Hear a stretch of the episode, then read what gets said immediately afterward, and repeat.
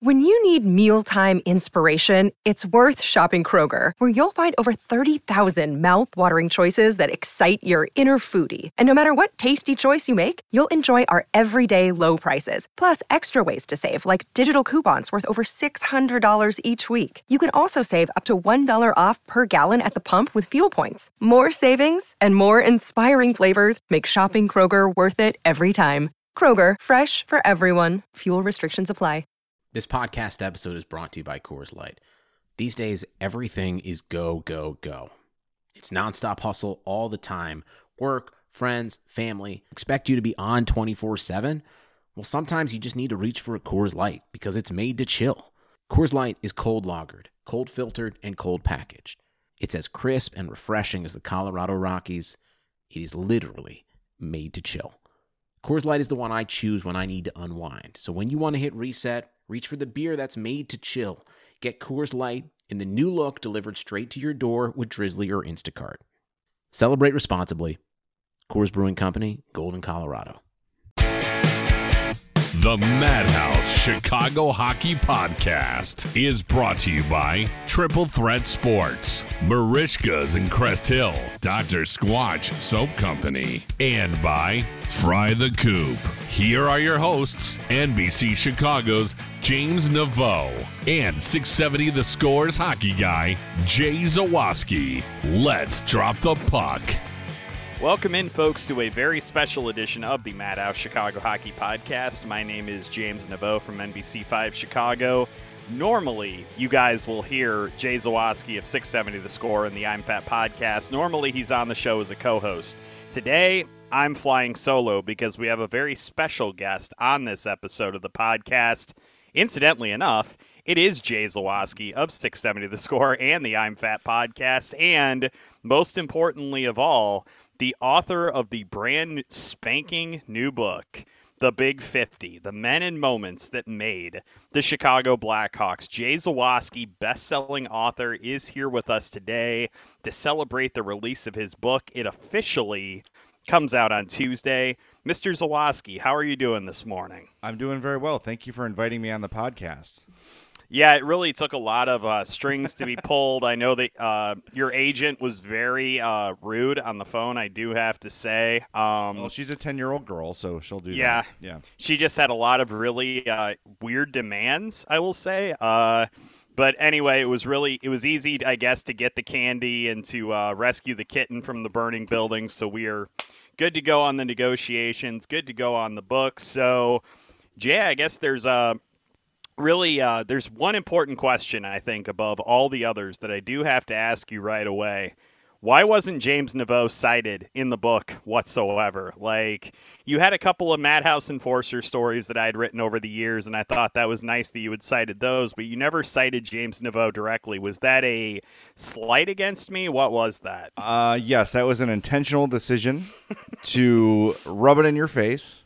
That uh, no, I, I, I didn't use a couple of your pieces. I know for sure, and they should be in the uh, sources in the source material, right in the front there. I'm just saying that the name James Naveau did not appear in print. You did have the Madhouse Enforcer blog that I wrote on NBC Chicago. It's been rebranded, blah blah blah. But you did have several links to that in the uh, I guess you would call it the index of the book. So I guess I was in there a little bit, but I just thought it was interesting that you know you just kind of omitted your uh, your podcast co-host from that. I thought that was rude. I did, however, want to point out, all razzing aside, that Jay did sign my copy of the book that I got. Also got a really sweet Brett Hull card out of the deal. I thought that was pretty awesome. Uh, his inscription to me, and I'm going to quote this verbatim because it's so awesome. Without you, this book doesn't happen. Boom. I, I got what I wanted. I got Jay to sign my book with a very nice personal message. So, Mr. Zawaski, I do thank you for that at least. You're welcome. I'm. I. It's true. Without you, this little hockey thing that you and I have going together is not what it is, and that's part of the reason I got picked to do this book. And I, I mean, I think it's pretty obvious without what we've done for the last six years that a lot of the opportunities that both of us get aren't happening, right? Sure. So uh, yes, I literally could not have done this without you. So thank you. Well, thank you, and I again I enjoyed every page of the book. Now that we're off of the kidding phase of this, and now that we're on the nitty gritty, let's discuss this. You know, tome this excellent book, and it really is really good. I really did enjoy reading it. It was a great trip down memory lane, and I, I, guess like the probably the ideal place to start then is just with the title itself. It's called The Big 50, The Men and Moments That Made the Chicago Blackhawks. It would kind of make sense then that the first question would be what was kind of your governing thought behind the process and how did you as an author pick those big 50 items that you discussed? What kind of process did you go through with that? Well, I was glad it was called The Men and Moments because it didn't that did not require me to rank anything. I could just kind of pick 50 items and arrange them as I saw fit. I start the book with Stan Mikita. The second chapter is Patrick Kane because I thought that those two guys, for their place in Blackhawks history, should probably lead off the book. Um, so basically, what I did was when I got the concept, talked to the publisher a little bit about how I was seeing it. Like I wanted a little bit of the old, but more of the new in this book because so much has been written about those old teams over the years that I wanted to make sure that the newer dynasty got some attention. Uh, and also the uh, the publisher wanted me to put some personal notes in there and some personal feelings because he said there's a portion of people that will be buying this book because you wrote it. So we want to have your experience in there as well. So that was sort of what with all those sort of things in mind, I sat down, you know, literally put pen to paper and said, okay, what are the what are the things I can't miss, right? So these guys, these moments. Okay, what sort of peripheral? And then by the time I had I would say probably 75 to 100 ideas. I made an A, B, and C column. So A is absolutely must cover, B is probably, C is maybe, right? And then as I got through all that, kind of culled all the things out, some of the things I combined. Because one of the chapters I did is called The Depth of the Dynasty, where mm-hmm. I sort of cover Bolland and Hjalmarsson and all like all those peripheral guys who were hugely important to the team, but weren't star players. It probably didn't warrant their own chapters. So I was able to take some of the ideas and make them into one, and that's how I got down to 50. It wasn't as easy as I thought it would be. Um, and of course, there's things that looking back on, I probably was like, ah, maybe I should have done this differently or whatever. But the book's written and it's it's out on Tuesday, so there's not much I can do. Um, but yeah, that was kind of it. Like, okay, get you know the first 75 to 100 ideas not rank them so much as sort them and then go from there. And that's what I did. And I, and I don't think once I got that list of 100, I don't think I strayed, or of 50, the final 50, I don't think I strayed too much from that. I, I pretty much stuck with it. Yeah, I'm, there were a couple of things that you brought up there that I did have noted down that I wanted to talk to you about. So I'm kind of glad that I was able to kind of glean a little bit of kind of the method to the madness, so to speak, I guess, of how you kind of went through the process of writing the book. You had mentioned some of the more underappreciated players, and I know we're going to get to that as this interview goes on, but I did want to focus one of the first things that struck me about the book, and honestly, one of my favorite things about the book is those personal stories that you've told. Obviously, as your podcast co host, sorry, I'm dropping the whole like dispassionate observer thing for a second. as your podcast co host, obviously, you've told a lot of stories. You've told extensively about how your daughter's birth was connected to the Blackhawks, the game you were watching while that was going on, etc.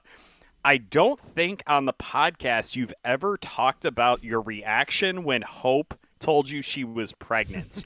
Can you uh, please share that uh, experience with our listeners? Because it was definitely, to me at least, in a book full of highlights, it was one of those moments that you just, it gave me a really good chuckle, and I really needed the laugh when I read it. So it was the opening game of the 2009 season and it was the Capitals, and the opponent is escaping my mind. But knowing that it, it was, was the Boston Bruins, yeah, I figured it was either Boston or Philly since it was yep. on uh, NBC Sportsnet.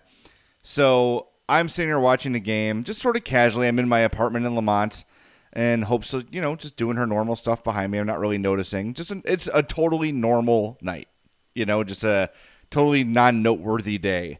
And she walks in and says, "Hey," I'm like, "Hey, what's up?" And I'm just sitting there, you know, sort of half tuned in, as husbands tune, uh, tend to do.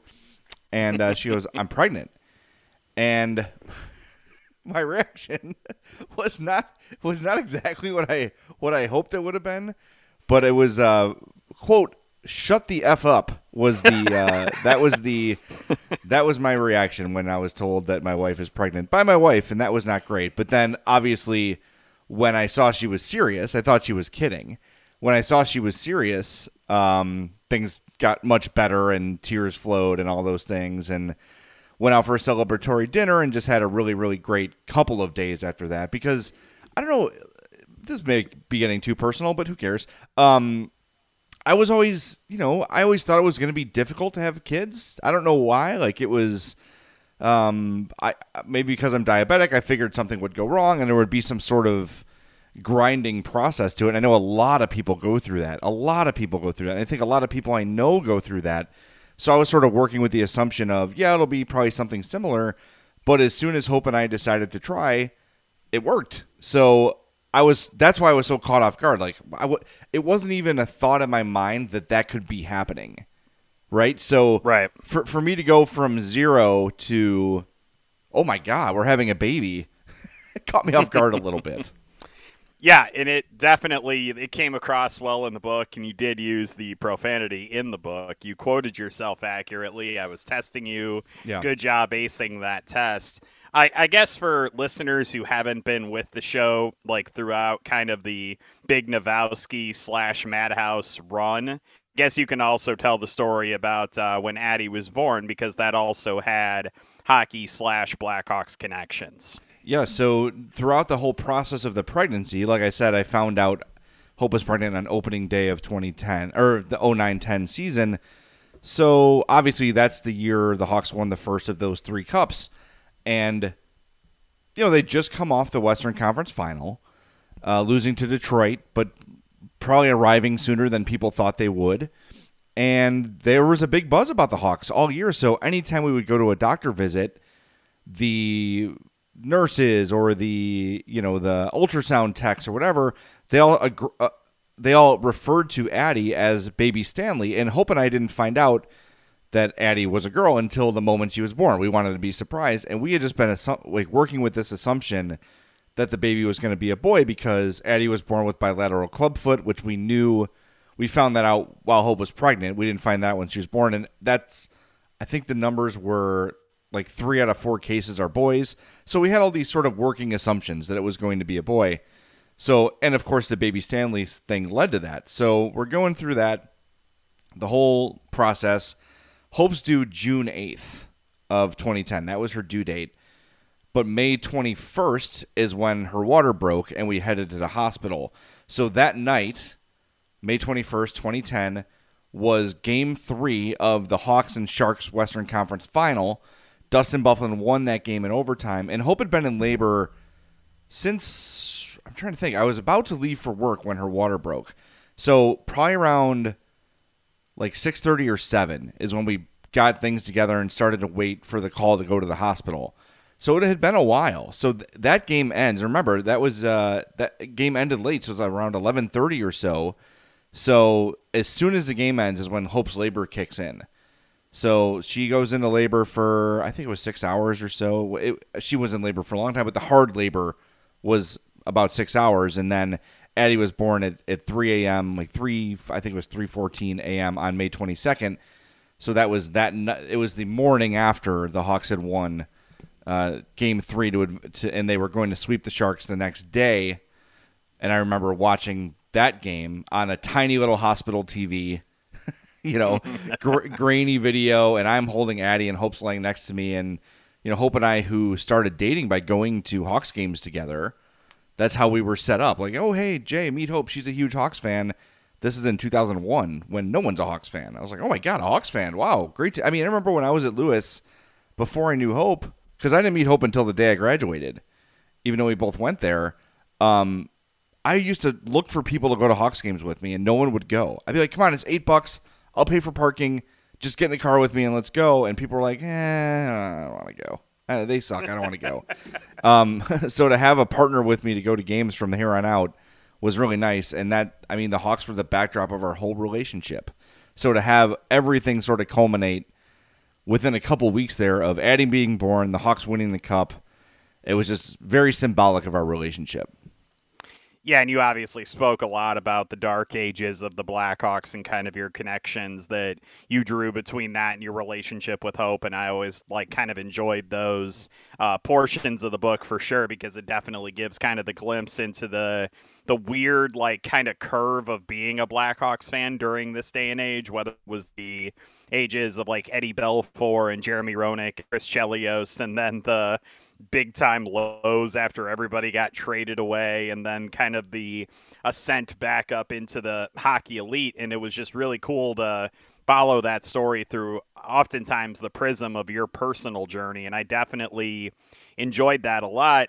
Another thing that I really enjoyed I think in this was kind of the idea that your memory can be sharpened about these types of events, right? Like you look back at things like the Blackhawks rivalry with the Canucks, you look back at the 09 Western Conference final, you look back at all these things and you feel like you should remember a lot of that because you're either a hockey fan, a hockey observer, whatever hat you happen to be wearing at that time.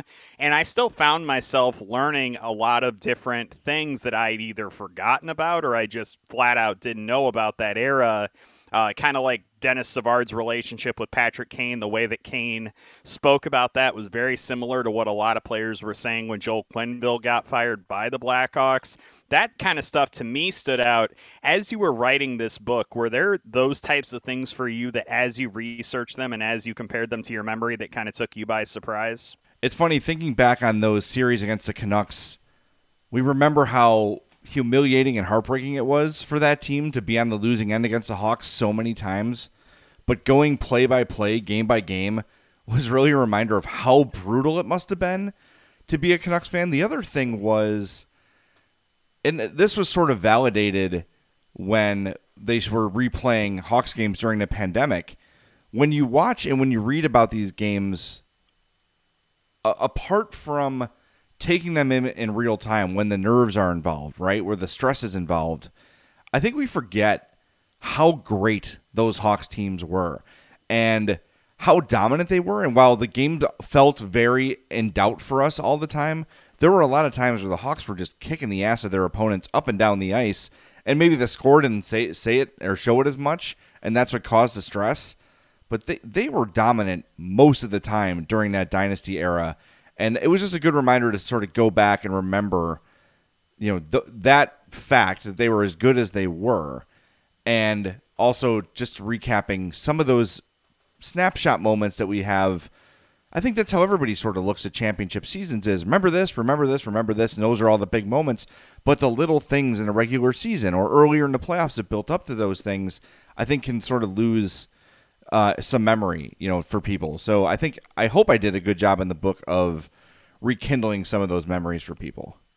You also did a good job in the book of kind of revealing some like kind of lower key stories that probably if they had happened today probably would have gotten some massive play. Like the first thing I think of when I think of that was your story about Dustin Byfuglien and how he used to approach his interviews when he was doing them with Jesse Rogers. And I was kind of hoping that you could share with our listeners some of what made Big Buff such a memorable and uh, colorful character, I would say, in the history of the Blackhawks. Well, so before I started doing the Bud Light on the Glass events that got everybody traded.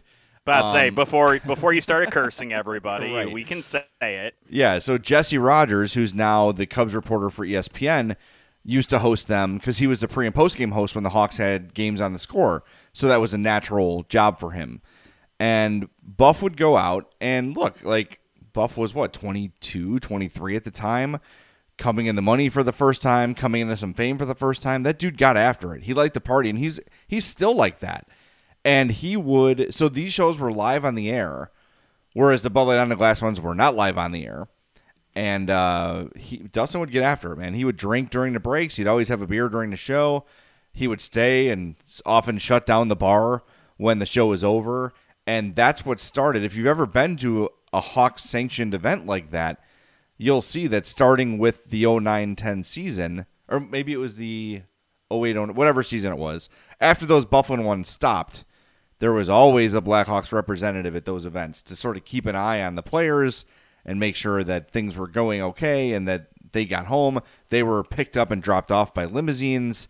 I think they learned some lessons uh, throughout that. And I think Buff had a limo to and from these events too. I'm, I'm not. I don't want to imply that he was driving drunk. He was not. But they wanted to make sure the Hawks wanted to make sure that nothing could go wrong and that they had the watchful eye on their players all the time because we would say, look, it's a Bud Light or a Budweiser event. Like we'd have beers on the table. Sure. And you would say to whatever player was like, hey, you just feel free to just sip a beer. It's like, no, I can't. I'm working. And that they approached it like work. And I have to approach it the same way because I'm broadcasting. But from after Buff on, there must have been some strong message sent of, hey, you know, we gotta we gotta we gotta get get control of these events because as the Hawks spotlight rises, so is the attention, uh, positive and negative. So had that happened a year later, yeah, it probably would have been a way bigger story. I, I could use this opportunity to kind of turn into uh, some of the changes that were made when Rocky Wirtz came on board and when he hired uh, John McDonough as the team president. But instead, I'm going to steer the car more towards the drinking stories because there was another one that you shared in the book, and it was a gentleman named Alfie Moore. And I had never heard of Alfie Moore. I guess that makes me a bad Blackhawks fan or whatever. But what did Alfie Moore do to earn a place not only in Blackhawks lore, but a coveted spot in your Big 50? So in 1938, the Hawks are in the Cup final against the Maple Leafs, and Blackhawks goalie Mike Karakas breaks his toe and can't play. His backup, Paul Goodman, had not traveled with the team. So Alfie Moore is a minor league goalie who the Hawks had some uh, connections with. He played with the New York Americans, and he was drunk when he played goal for the Blackhawks. They threw him in the shower. They started covering, you know, spraying with water, pouring coffee down his throat. Uh, they said he had about 10 or a dozen drinks before the game. and this was the only thing the Hawks could do put him in net, and he won. Only gave up one goal against the Toronto Maple Leafs. And uh, fortunately, after that, uh, Goodman was able to join the Hawks for, for game two and the rest of the series. Uh, but that was uh, that, that's something that would just never happen in pro sports now. You know, Yeah. but this is the this is the 1938 version of Scott Foster, right? Like we need a If goalie. Scott Foster was drunk and it was was the. Stanley Cup final. right. If- So maybe people need to start wearing Alfie Moore jerseys around the United Center. That would be pretty cool. But uh, sadly, um, as as happened with a lot of guys from this era, they would just, you know, when they had an alcohol problem, it was hard to hard to fix. Yeah. Uh, and drank himself out of the game. Uh, but man, uh, that that's one of the stories that I didn't know because so little is known about those those first three cup teams or the first two really actually. The ones from the 30s are the ones that are lesser known. And i had to do a lot of research on those and just finding that story i thought was great. And that was sort of my approach with the whole thing was i want hawks fans to learn something. You know i want them to know they know about the star players. They know that stan Mikita was you know an awesome playmaker and the best Blackhawk ever, and they know Bobby Hull was strong as an ox and had a killer slap shot. What what don't they know?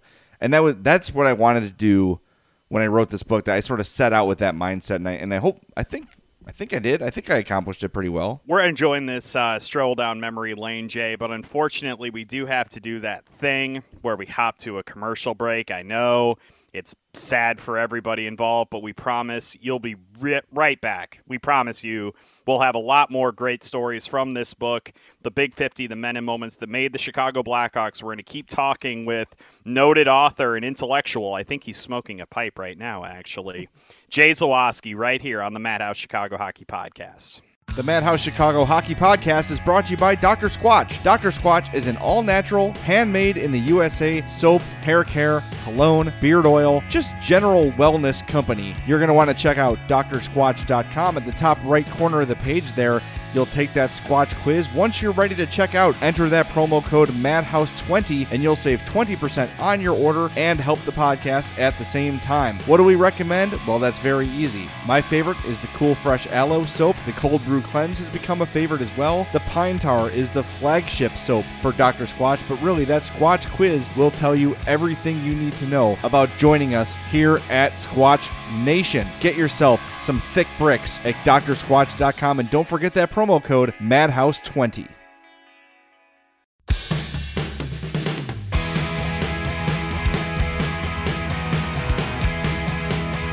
Welcome back into the Madhouse Chicago Hockey Podcast. My name is James Naveau from NBC5 Chicago. Normally, I have a co host on this show, but today he's been put in the hot seat, and I'm doing my best impression of an NPR host reviewing a book. I'm talking to Jay Zawaski about his brand new bestseller, The Big 50, The Men and Moments that made the Chicago Blackhawks. And uh, yeah, Jay, we're looking forward to continuing that conversation right now. So there's definitely one guy that you kind of gave me a new appreciation for, and we'll get to him in a moment. I did want to get back to like one of those things that I learned about Blackhawks history, though, and something that I like knew this statistic, but I didn't really kind of get the full context of it and how it all kind of came to an end. The winningest coach in Blackhawks history, not Joel Quenneville, knew that. I knew it was Billy Reay. I did not know how Billy like how Billy Reay got fired, why he got fired. Like that story to me was absolutely bonkers. Like I cannot believe that that actually happened. If I'm being frank, it's kind of like a Chicago Bullsy type thing, right? Is that a fair uh, assessment of the Billy Reay saga? I think it's fair to say. And for the people that do know this story, it's pretty famous. They fired Billy Reay right before Christmas of 1976. And you're like, okay, well, it's the middle of the season. That's when firings are made. But the backstory here is that Reay convinced the Hawks early in his tenure as coach to host Christmas parties. Christmas was his thing. He would buy young players skates. He would take care of the families. He, he took care of everybody because you got to think back in, in the Billy Reay era, guys were not making enough money to you know, a lot of these guys had to work other jobs. So it wasn't you're a hockey player and that's your career for a lot of these guys. So Billy Reay made sure that Christmas was a special time around the Blackhawks. He sort of had to convince ownership to take care of this. And it was a very, very important thing for him. And, and the weirdest thing, I found this story in a book called Chicken Soup for the Soul Hooked on Hockey. So Billy Reay's son, Bill, tells the story. He says early on in his tenure, he convinced the Blackhawks ownership to have a Christmas party for the players and their families. Santa would come, everybody would receive a gift, and it would be a day to gather together as a family. The Christmas party became a tradition. For the young players, Dad did something very special on his own. He gave them a new pair of sp- skates for Christmas as a surprise. So that's something I did not know. I knew he was fired around Christmas, but I didn't know that Christmas to Billy Reay was so symbolic and so meaningful, which makes it that much worse. Yeah. that, that happened to Billy Reay. That much more painful. And just like that entire story, you're just like, ooh, that's a gut punch. Ooh, that's a gut punch too. And it just kind of keeps coming. And it's like, man, they mishandled that. And it kind of speaks like not necessarily to the era as a whole, but just like the way that the Blackhawks would end up running a lot of guys out of town. And obviously that plays a lot into your book. One of those guys that kind of got run out of town like that was Jeremy Roenick. I mean, there's a lot of good stuff in the book about his uh, run-ins with Patrick Roy, his relationship with Mike Keenan, his style of play, just all that kind of stuff that really endeared him to Blackhawks fans and really honestly made Black a Blackhawks fan out of me. And I know you feel very similarly about Jeremy. And then I also did love that you of course had to include the scene from Swingers that made him a legend in the uh, video game world. Um, I just I feel like this is probably a good time to kind of open up the stage to you and to wax poetic about what Jeremy Roenick meant to you and just what he meant to Blackhawks fans in general. So, Jay, take the mic. Enjoy this time. Well, I think when when I started watching hockey, it was the early '90s. Um, I, I was just getting on board when they had lost the cup to the Penguins. So at that moment, it wasn't a huge heartbreak for me. I was disappointed, but that was sort of what kicked my Hawks fandom into high gear. And Jeremy Roenick was everything that embodied that era of hockey, that era of America you're thinking the the 90s if you're if you're i'm trying to think of maybe in your early 30s you might not have a, a reminder of what the 90s were like. It was hair metal. It was fast cars. It was cocaine. It was miami vice. Like that was kind of the whole vibe of the 90s and late 80s and Roenick was that guy. He was flashy. He was brash. He was physical. He was an electrifying player. And for me at that age to watch that dude he is the reason I fell in love with hockey. Jeremy Roenick is the reason.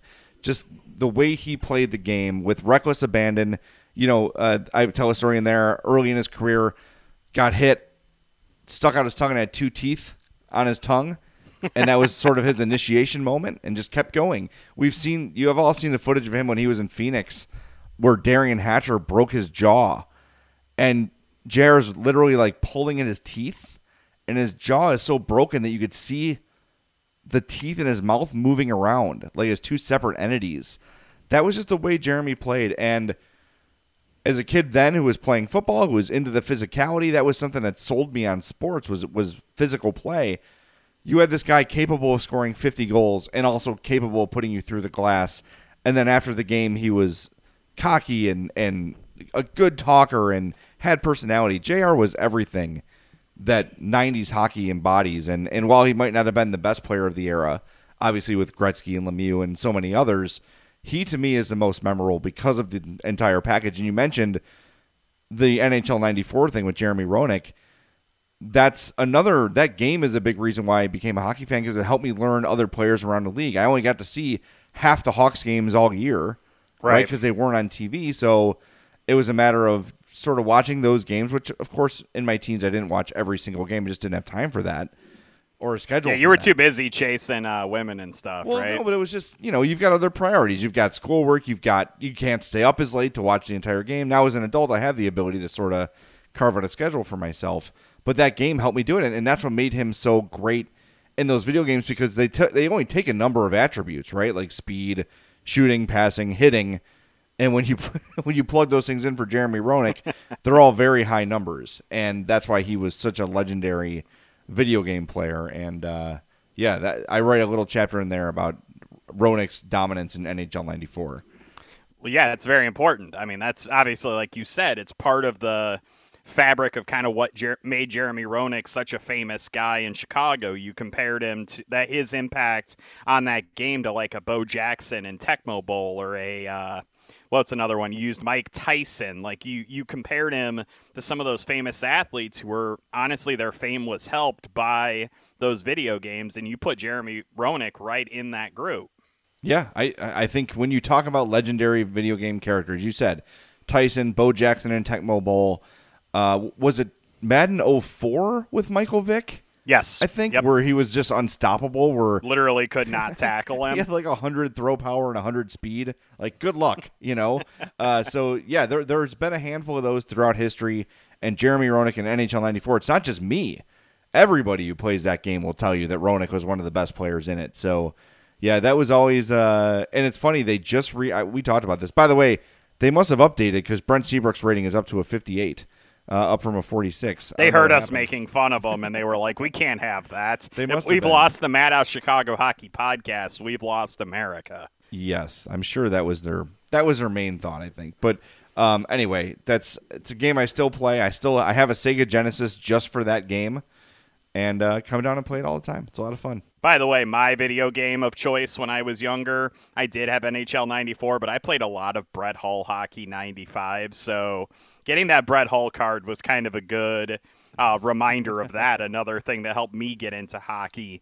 Speaking of guys that were kind of two way threats and really physical, really angry edge dudes, I loved your chapter on Al Secord. I thought that was one of the best written chapters in the book. It was super compelling and super interesting, kind of the way that you captured his impact on the ice and just what made him such a unique player.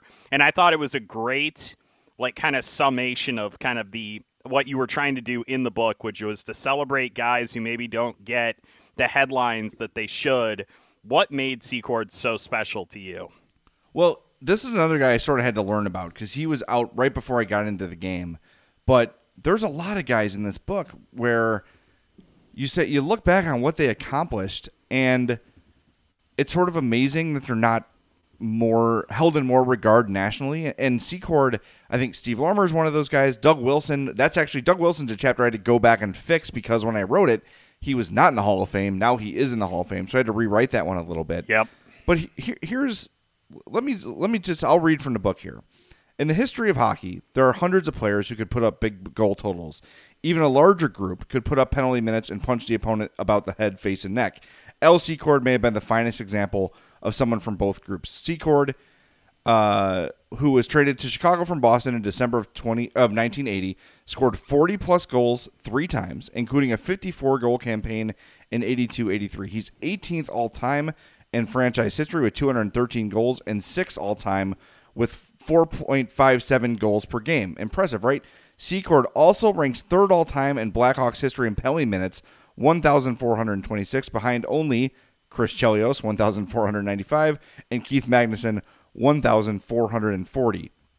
And Secord, while he was this great scorer, James knew that you know playing with Denis Savard as often as he did, and that his job was to kind of make the star player look better and to protect him. That was a different, you know, not that long ago. There was the idea of you skate an enforcer on your top line.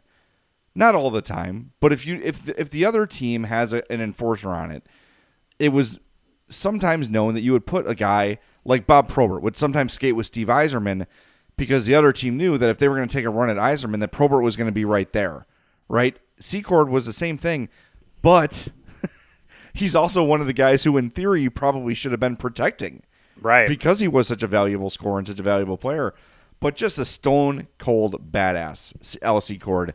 And th- this was really the fun part of the book was going back and you know I'd always heard of Al Secord and and old heads will be like, no one's tougher than Secord, and you're like, oh, okay, sure, whatever you say, Uncle Tony, whatever, you know what I mean? Like you sort of shoo off the comments, but then you go back and read about this stuff, and it's it's incredible uh, how great. And I knew he was a great player, but going back and seeing the like his rank in history and those two categories is amazing because I don't think anyone's ever going to pass Magnuson and Chelios in penalty minutes. Uh huh. It's just a different era. But Right. for him to, and Chelios, of course, was a guy who had a huge impact on the team too. But man, to to put up those numbers and be in the box that often, that's tough to do. I'm sorry, you swung the door open. It has to happen. The band aid has to be ripped off. I know. Chapter 8 is about Chris Chelios and the evolution in the attitudes of a Jay Zawaski towards Chris Chelios, who incurred your ire in more ways than I could even count in the book. You did a really nice job of uh, listing out all the grievances that you had against Chris Chelios over the years. How did you go from that level of vitriol that saw you write multiple blog posts about him on multiple websites to a grudging respect in the heart of a Jay Zawaski? How did you get to that point? Yeah, I. For those that have followed my work for a long time, I've never been overly kind to Chris Chelios, and I forgave him in the book. And and James Jessica question, how did I get there? Well, I got there by writing the book, by remembering all the weird crap Bill Wirtz did to his star players, all you know, the way negotiations went, the way players were treated, and you look back on it, you say, you know what? As much as it irritated me that Chris Chelios would sort of rub the the cup in the face of Hawks fans, he had every right to do that because he gave everything he had to the team, and they told him he was done. No, no, Chris, you know you don't have any hockey left, man. Your your career's over. You, you have nothing left to offer. You're you're at the end of your rope. Uh, you know, go finish off your career somewhere else. Okay, sure, yeah. Then he went on to play ten more years for the Red Wings. ten more years with the Detroit Red Wings, and finished second for the Norris Trophy in 2001 2002 at age 40. So you can't blame, and I, I, you know, it was hard. It was hard for me to see a guy who, right next to Jeremy Roenick, was so important to me in my development as a Hawks fan. Like those two, he would- there was one and two, Roenick and Chelios. You would say them like you say Toews and Kane. They were synonymous in that era, and you know, I think the fact that he was traded to Detroit made it that much more painful. With Roenick, it was the it was the Phoenix Coyotes who hadn't existed yet, so I had no feelings about that. I was like, oh, it sucks. He's not here anymore. With Chelios, that was your captain. I mean, that is the equivalent of the well. There's not really a. I guess it'd be the equivalent of the Hawks trading Jonathan Toews to the Blues, Oh, right? Like, well, and- now and- you've upset everybody. Right, oh, because the Red Wings rivalry isn't what it used to be, and it hasn't been for some time. That would be the equivalent of, the, of trading Toews at the Blues, or in the heyday the Canucks. That was, and it, even beyond that, it's it's different because it's an original six rival. It's it's almost unthinkable that that would be the outcome of a Chris Chelios trade anywhere but Detroit. And he and he said that, and I said that in the book. He was asked by Mike North from the scorer, like, "Is there anything you anywhere you wouldn't play?" He said, "I'll never play for Detroit." Well, it was a safe assumption for him because who would ever imagine the Blackhawks trading their heart and soul player, a local guy, to their most hated rival while they were a perennial cup contender? Right? It wasn't like, okay, it's the Red Wings, but they're not very good, so who cares? No, you were making a perennial cup contender all that much better. And that that's what made it so painful. And I, I think I took that out on Chelios unfairly. And look, there is an element of taunting in what Chelios was doing. Right. But why wouldn't you? Why wouldn't you? When you gave everything you had to the Hawks and they just turned their back on you, why wouldn't you come back and rub it in their face? So he, as painful as it was in the moment, writing the book brought me back to that time and space with a more analytical mind saying, okay, look, like it sucks that Chelios did that, but wouldn't you do the same thing? Yeah. Wouldn't you be pissed if you were him? And he had every right to be pissed.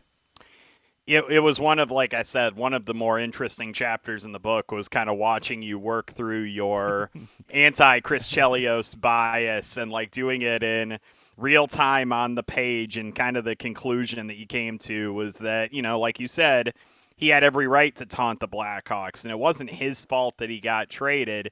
Yeah, he was a jag about it, but I'd be I'd have been pissed too if I got traded to a rival. That would have told me that you don't think I can do anything to your team.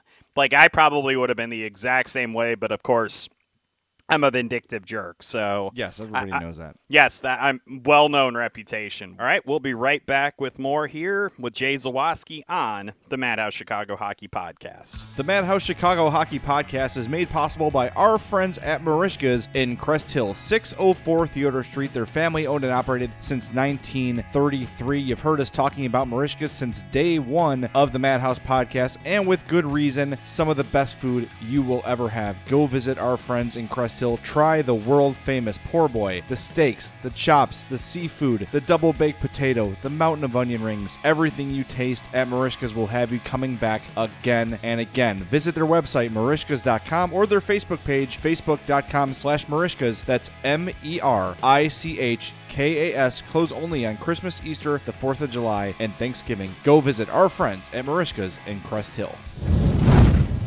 The Madhouse Chicago Hockey Podcast is brought to you by our friends at Fry the Coop and frythecoop.com. Locations in Oak Lawn, Elmhurst, Westtown, and coming soon to Prospect Heights. Go try some of the best Nashville hot chicken, not only in Chicagoland, but on the planet. Get yourself the chicken tenders, the donut chicken sandwich, the mac and cheese. Everything you taste at Fry the Coop is fresh.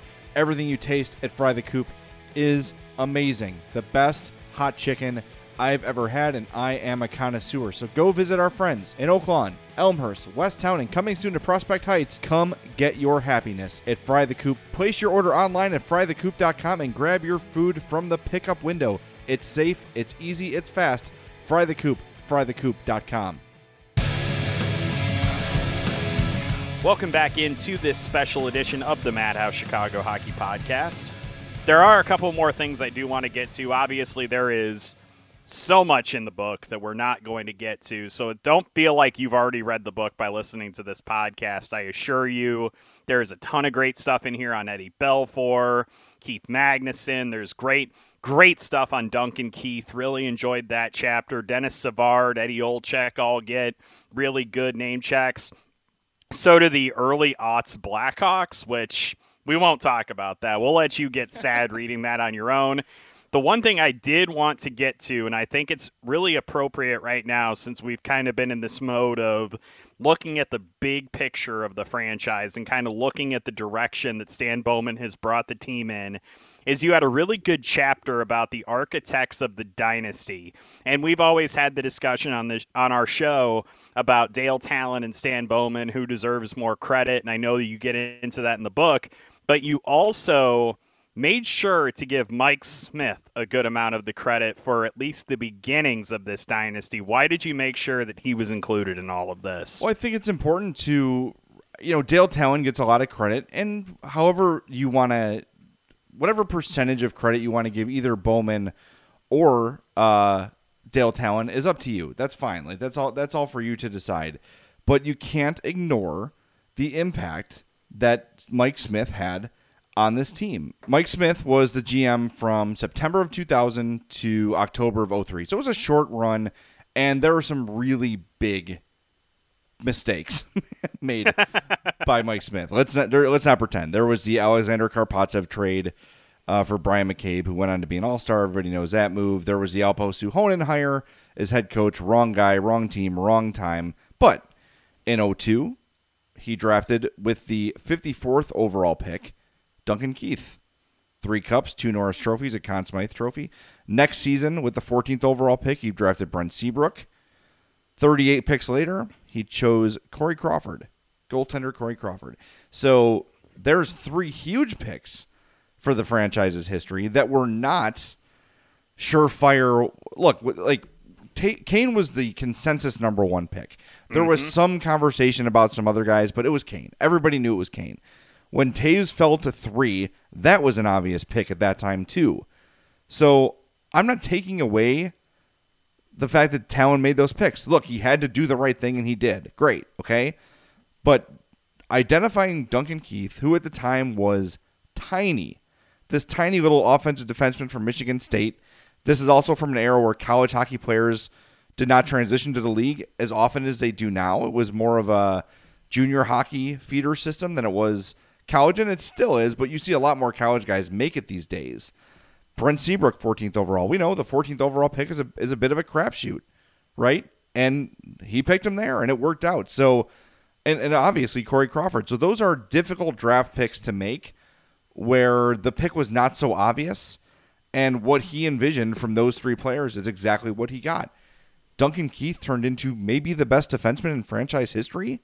Mm-hmm. I mean, the fact that you can have a conversation about that when Pierre Pilote and Chris Chelios played for your franchise is remarkable, right? Corey Crawford, who's placed in Hawks history we've discussed ad nauseum over the last few years, one of the best three or four goalies in the history of the franchise and Brent Seabrook, one of your most trustworthy, uh, dependable, workhorse type guys, stay at home defenseman of the Cup dynasty and era. Without him and his leadership as well, maybe they don't win two of those three or whatever. So Mike Smith definitely deserves credit. Sure, he made his share of mistakes as every GM does, but those three picks in particular cannot be ignored when you're evaluating who gets the credit for the dynasty. Yeah, you are 100% correct about that and I really I enjoyed like kind of seeing the credit share that you kind of split up between those three guys, those three architects of what ended up being an era of like 11 to 12 years of really successful hockey and how long it really did take to kind of put all of that together. So that was definitely probably I'd say it's in at least my top three chapters of the book if I had to rank them, which is obviously really difficult because there is just so many good nuggets of information in this book, and I would highly encourage any Blackhawks fan worth their salt, or if you know a Blackhawks fan, make sure you go and pick this thing up. The men and moments that made the Chicago Blackhawks the Big 50. You nailed so many key elements of Blackhawks history, and I do from the bottom of my heart want to congratulate you on this book. It's really well written, really entertaining. I knocked it out in a couple of days. It is, as you've said before, probably a great bathroom book to read a chapter or two while you're sitting on the John in the morning. Whatever you want to do with this book, make sure that you do go pick it up, preferably at an independent bookseller. But if you're going to pick it up anywhere, just make sure you do it. Jay Zawaski, best selling author one of my dear friends. Thank you so much for doing this interview. This was a lot of fun, man, and all the success in the world on this book. I know it's going to sell a lot of copies and you're going to make a lot of Blackhawks fans happy. So, congratulations on this labor of love, dude. It's great. Thank you. I appreciate it. And uh, I hope fans like it. I've gotten a lot of good feedback from it. And I say, when I edited the book, I didn't hate it. So maybe that as good of an endorsement as I can give it myself was, well, I read that again and didn't think it was terrible, which is big for me. So uh, yeah, thank you for the promotion. Uh, if anyone's interested in a signed copy, uh, I did send some to Bookies bookstores. There's one in Homewood. There's one in Mount Greenwood. You can look them up, bookiesbookstores.com, and they've got a whole bunch of signed copies at those two locations. Also, if you'd want to personalize one, you can go to madhousepod.com slash book and fill out that Google form, and I can send out signed copies. Uh, I just ship them from my little office down here. So uh, lots of ways to get the book, but of course, it's available anywhere starting on Tuesday, November 10th. So uh, my natural instinct is to wrap up the podcast, so I think I'm going to do that. Thanks for listening to this episode of the Madhouse Chicago Hockey Podcast. Quick reminder, too, make sure to check out our merchandise shop, madhousepodmerch.com, powered by our friends at Triple Threat Sports. For all your team outfitting needs, call Chris, 708 478 6090, or email Chris at triplethreatsports.com. Hopefully, some actual hockey news happens soon, but until it does, have a great week Thanks for listening to this edition of the Madhouse Chicago Hockey Podcast. The Madhouse Chicago Hockey Podcast was brought to you by Triple Threat Sports, Merichkas and Crest Hill, Dr. Squatch, and by Fry the Coop.